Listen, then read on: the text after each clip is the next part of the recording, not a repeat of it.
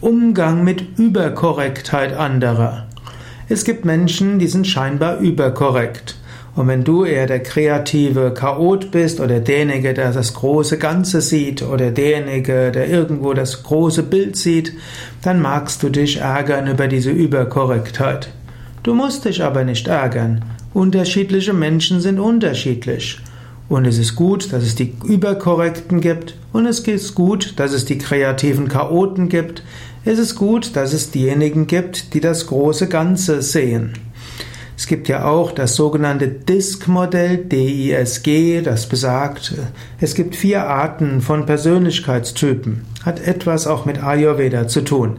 Da gibt es zunächst den Dominanten, der Ziele setzt, das große Ganze sieht und alle zusammenführt. Also der Pitta-Typ im Ayurveda, den braucht es.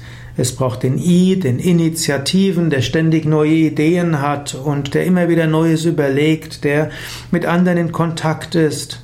Also der Vata-Typ im Ayurveda. Dann gibt's S, den Sozialen, den Geselligen, der, dem es wichtig ist, dass es Menschen gut geht, der aber dabei auch konservativ ist und der doch etwas ruhiger, gemütlich ist. Also ein Aspekt des Kapha-Typen. Man würde sagen, hat etwas mit Wasser zu tun. Und während der Dominante ist der Feurige und der Initiative ist der Luftige.